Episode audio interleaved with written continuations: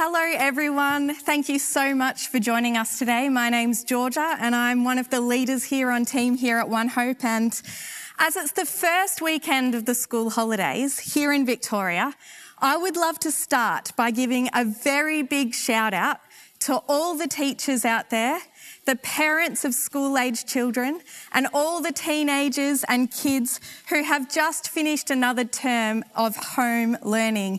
You did it, team.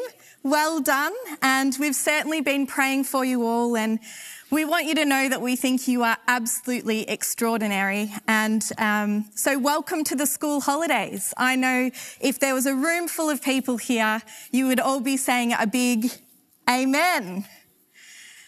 Now, if you've tuned in last week's for, for Matt's message, um, the first message of this series called Currents, Faith and Culture, Matt explained that we'll be doing something a little bit different than our usual style by responding to the main themes of the book of Judges rather than focusing on the specific stories that lie within. And today I want to focus specifically on the next generation of Israelites those that came after Joshua, who inherited the land of Canaan, and who got so easily ensnared in pagan values and, quite frankly, detestable rit- rituals and the culture of the Canaanites. And I have to say, this generation had every good intention of claiming what God had given into their hands. But they took the God out of their good intentions which led to compromise. And this is where I'm heading today. That when you take the God out of your intentions, you get lost, allowing the currents of culture to pull your heart away from Him. You see, our hearts are hardwired to worship. And if we take a look at the Oxford definition of hardwire, it says to make a permanent feature in a computer by means of permanently connected circuits so that it cannot be altered by software. It says to make a pattern of behavior or belief standard or instinctive. There's absolutely nothing we can do to change the hardwiring of our hearts. Our hearts need to follow something, to be enthralled by something. Because our hearts were designed by God to worship Him. And as Christians, we believe that at the beginning of human creation, in the Garden of Eden, God wanted our wills. But sin entered the, entered the world and our hearts turned away from him. The problem this leaves us with is that if we don't worship God, we don't worship nothing, we worship anything.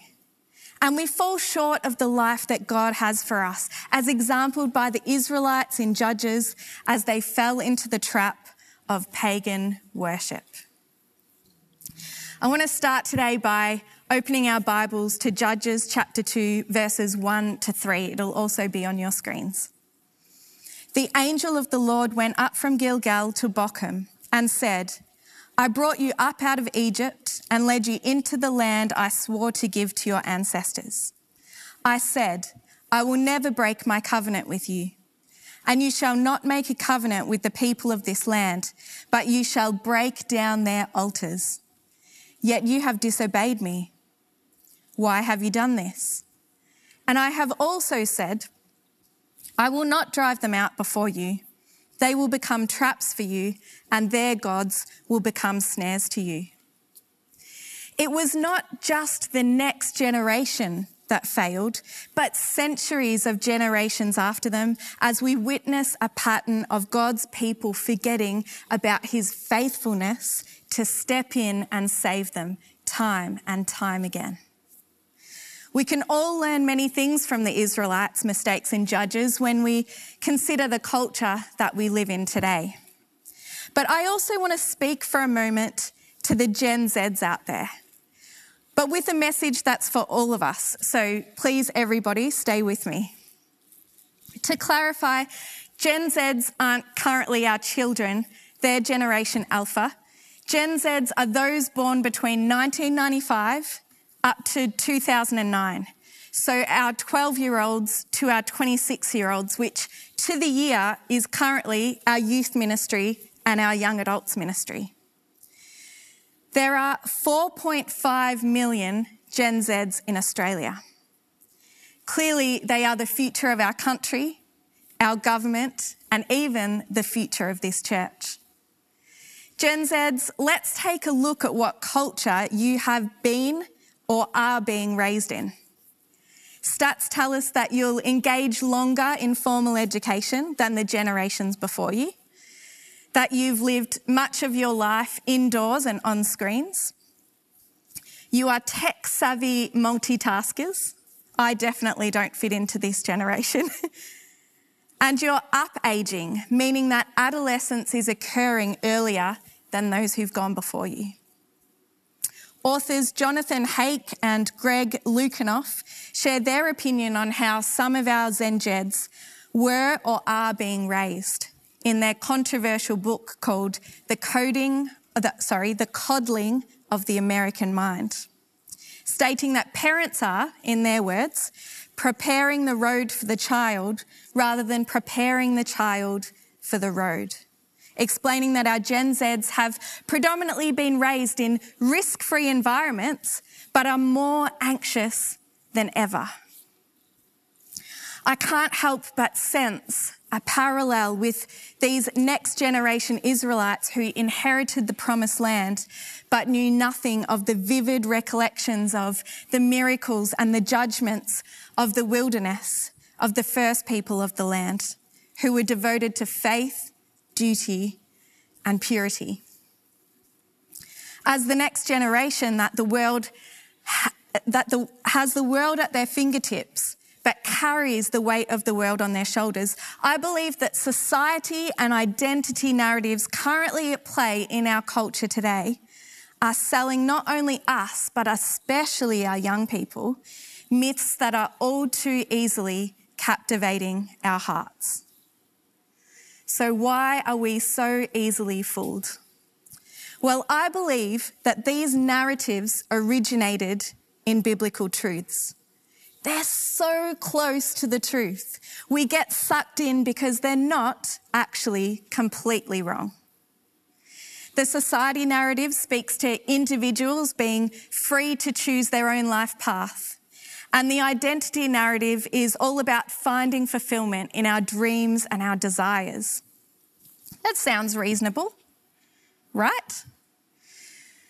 Well, these narratives work because they meet the cries of the human heart recognition, respect, success, belonging, freedom. None of these are bad things except for when we take God out of their equation.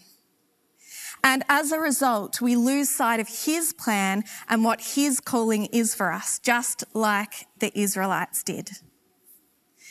In 2019, when I was working part time at Covenant College, the Dean of Ministry Development and lecturer in pastoral ministry at the RTC, Murray Capill, came and delivered a keynote to our staff on three myths that society is selling to our young people around what it means to live a life of fulfillment.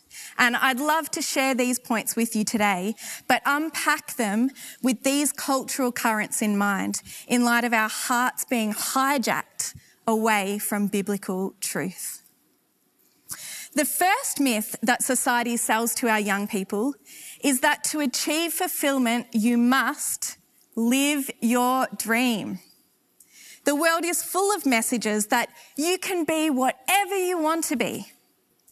Disney is great at selling us these stories. Look no further than Cinderella, who went from rags to riches after transforming her look to captivate the heart of a prince and live happily ever after. I believe the live your dream message, in light of self fulfillment, is actually a cruel one because it's simply not true. Many people spend a lifetime chasing after dreams, only to find emptiness in its accomplishment.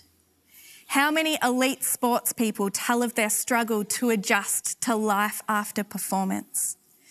or realize after reaching the top that it wasn't quite as fulfilling as they had expected. Others never quite make it to their dreams and resign themselves to, f- to being failures when this is simply not true.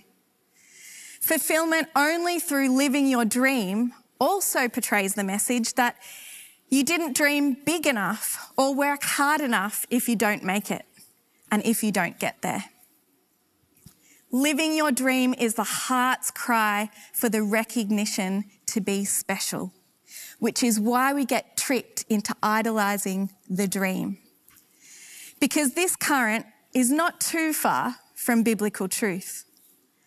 After all, the gospel says we are special, chosen, Genesis 5 says that when God created mankind, he made them in the likeness of God. He created them male and female, and he blessed them.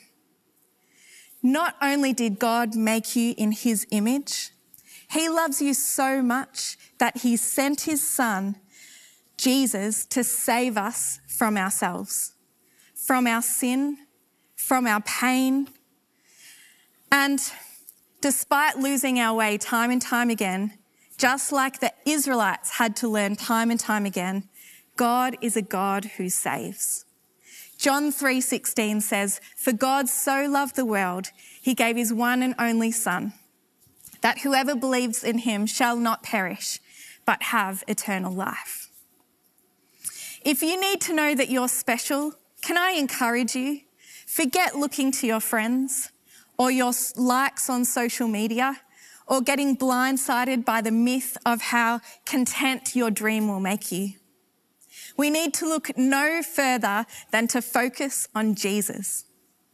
We can say goodbye to the shallow fulfillment of this world when we rest in the deep security, joy, and hope that His salvation provides us, whether our dreams work out or whether they don't. God smashes our dreams and replaces it with something even better. So, what's the biblical answer to the current of live your dream? It's that you can be whoever God wants you to be. You can live God's story, which is far better. And I'm so passionate that our young people know this. He will smash your dreams and give you a more abundant life than you could ever have hoped to live in your own strength. Ephesians 3:20 says, "Now to him who is able to do immeasurably more than all we could ask or imagine, according to his power that is at work within us, to him be the glory in the church and in Christ Jesus through all generations, forever and ever." Amen. The Israelites lost sight of this. And when we live our lives in a manner that gives God glory, when we set our hearts to worship Him and not our dreams, we can live knowing that His power is at work in us. And that is never boring. Hebrews 13, 20 to 21 says, Now may the God of peace equip you with everything good for doing his will, and may he work in us what is pleasing to him through Christ Jesus to whom be glory forever and ever. The second myth that society sells to our young people is to be yourself. What's right is what's right for you. And the Disney movie Mulan sums up this narrative with the classic song Reflection, blasting from the soundtrack, the lyrics including lines such as, When will my reflection show who I am inside. But the irony of this myth is that while everyone jumps on board with the idea that we need to be ourselves and that what others think of us doesn't matter, we're busy posting our best selves on Facebook and social media, only the side that we want everyone to see. And yes, be yourself is so close to the truth. God wants you to be who He created you to be. That's for sure. Psalm 139, 14 says, I praise you because I am fearfully and wonderfully made. Your works are wonderful. I know that full well. Be, being yourself is the heart's cry for true identity. But we can't be ourselves by ourselves. I love the message paraphrase of 1 Corinthians 4 7. It says, for, for who do you know that really knows you, knows your heart? And even if they did, is there anything they would discover in you that you could take credit for? Isn't everything you have and everything you are sheer gifts from God? So, what's the point of all this comparing and competing? You already have all you need. When we take the God out of this good intention to be ourselves, we can go oh so wrong and look for identity in all the wrong places. When the Bible tells us we've got all that we need to know who we truly are. So, what's the biblical answer to the cultural call to be yourself? It's to be defined by whose you are, not who you are. You are a child of God. We are His. You can try to find fulfillment in being yourself, but who you are on your own is flawed. And that's true for every single one of us. We are all sinners, but we are sinners saved by grace. What's best for you is what Jesus did for you on that cross. Our identity is defined by his unconditional love and grace through the sacrifice of his son Jesus. He grants us worth beyond measure, and you'd be wise not to lose sight of that today. And the last myth society tells to our young people, uh, to all of us, I would suggest, is that you have a right to be happy. Now, this may really test some of you as it has me. After all, God does want us to be happy, right? Well, Ecclesiastes 2 26 says, To the person who pleases him, God gives wisdom, knowledge, and happiness. The problem here in our Western privilege is what we think is our right and also what we believe makes us happy. We need not look any further than Disney's Frozen soundtrack that children all across the globe will know word for word, convincing us that happiness comes from freedom. How close to God's word is this one? This is why it's one of the strongest cultural currents to get swept away in. After all, the Bible is filled with great scriptures about freedom. But what kind of freedom does Frozen portray will make us happy? Well, here are some lyrics for the infamous song Let It Go, and I apologise, I am not going to sing it for you. Um, but here's what it says It's time to see what I can do, to test the limits and break through. No right, no wrong, no rules for me.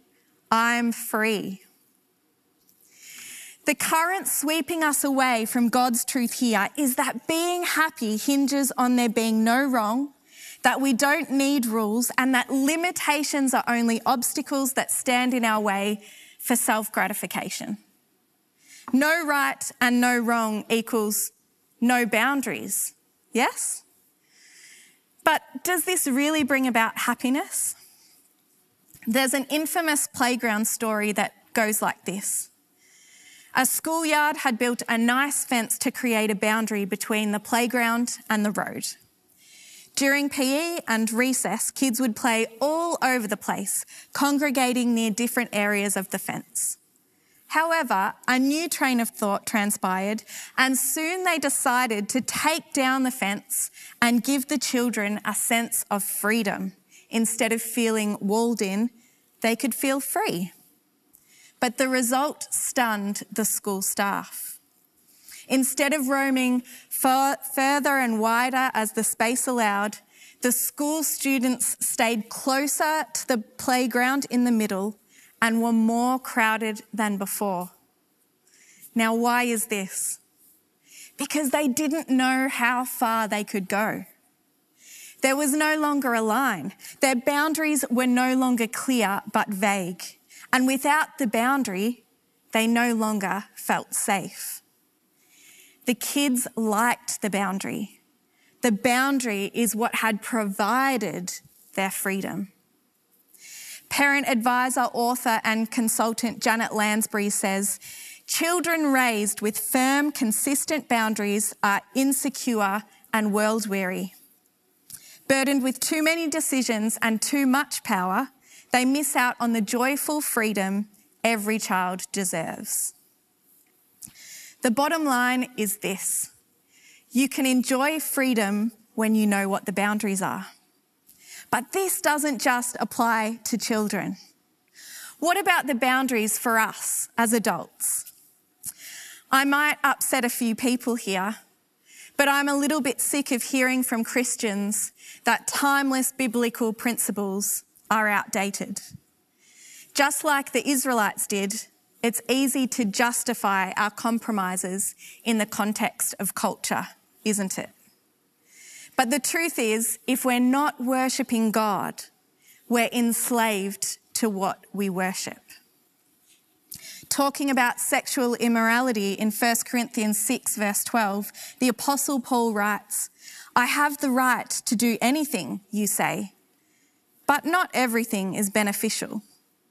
I have the right to do anything, but, Paul says, I will not be mastered by anything. You see, having free will is so different from being free in Christ. The difference is in what or who we worship. This is what informs our choices. Galatians 5 13 and 14 says, You, my brothers and sisters, were called to be free, but do not use your freedom to indulge the flesh. Rather, serve one another humbly in love. For the entire law is fulfilled in keeping this one command love your neighbor as yourself. The current of you have a right to be happy is the heart's cry for happiness and freedom. But true freedom is found when we follow God's life for us. Christ came to set us free, free from sin and death, free to be people of integrity and generosity, free to love others because we are secure in Jesus' love for us. What's the biblical answer to the strong current of having a right to be happy? It's that we can find joy in Christ. Deep joy and satisfaction comes from our salvation. Psalm chapter 16, verses 8 and 9 say, I keep my eyes always on the Lord. With him at my right hand, I will not be shaken. Therefore, my heart is glad and my tongue rejoices. My body also will rest secure. Church, God alone can truly satisfy our hearts if we dare to turn away from what doesn't serve us and give our hearts over to Him. Our heart was designed by God to worship Him. And I'm here to challenge us today has your heart been hijacked? And has our worship been stolen from the one who will stop at nothing to save us from ourselves? It's because of Jesus' sacrifice for us that we don't have to forget God's faithfulness like the Israelites did and be led astray. Jesus said, I am the way, the truth, and the life. When we must remember this, we must remember to be set apart for Him. This is what sets us free. To emphasize the point of getting pulled away by the currents, at the end of the book of Judges, we see a boy raised in accordance with the Nazarite vows. He doesn't cut his hair, drink wine, or touch anything dead, which means he doesn't eat meat. When God's people saw Samson's unique lifestyle, it was a reminder to them that they too were called to be set apart and to live differently from the ungodly currents of the culture that had so easily absorbed them.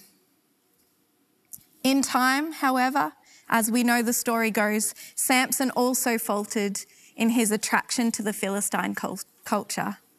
And cutting his hair not only made him lose his strength, it symbolized his lost distinctiveness as he compromised with the very pagan culture he was called to confront.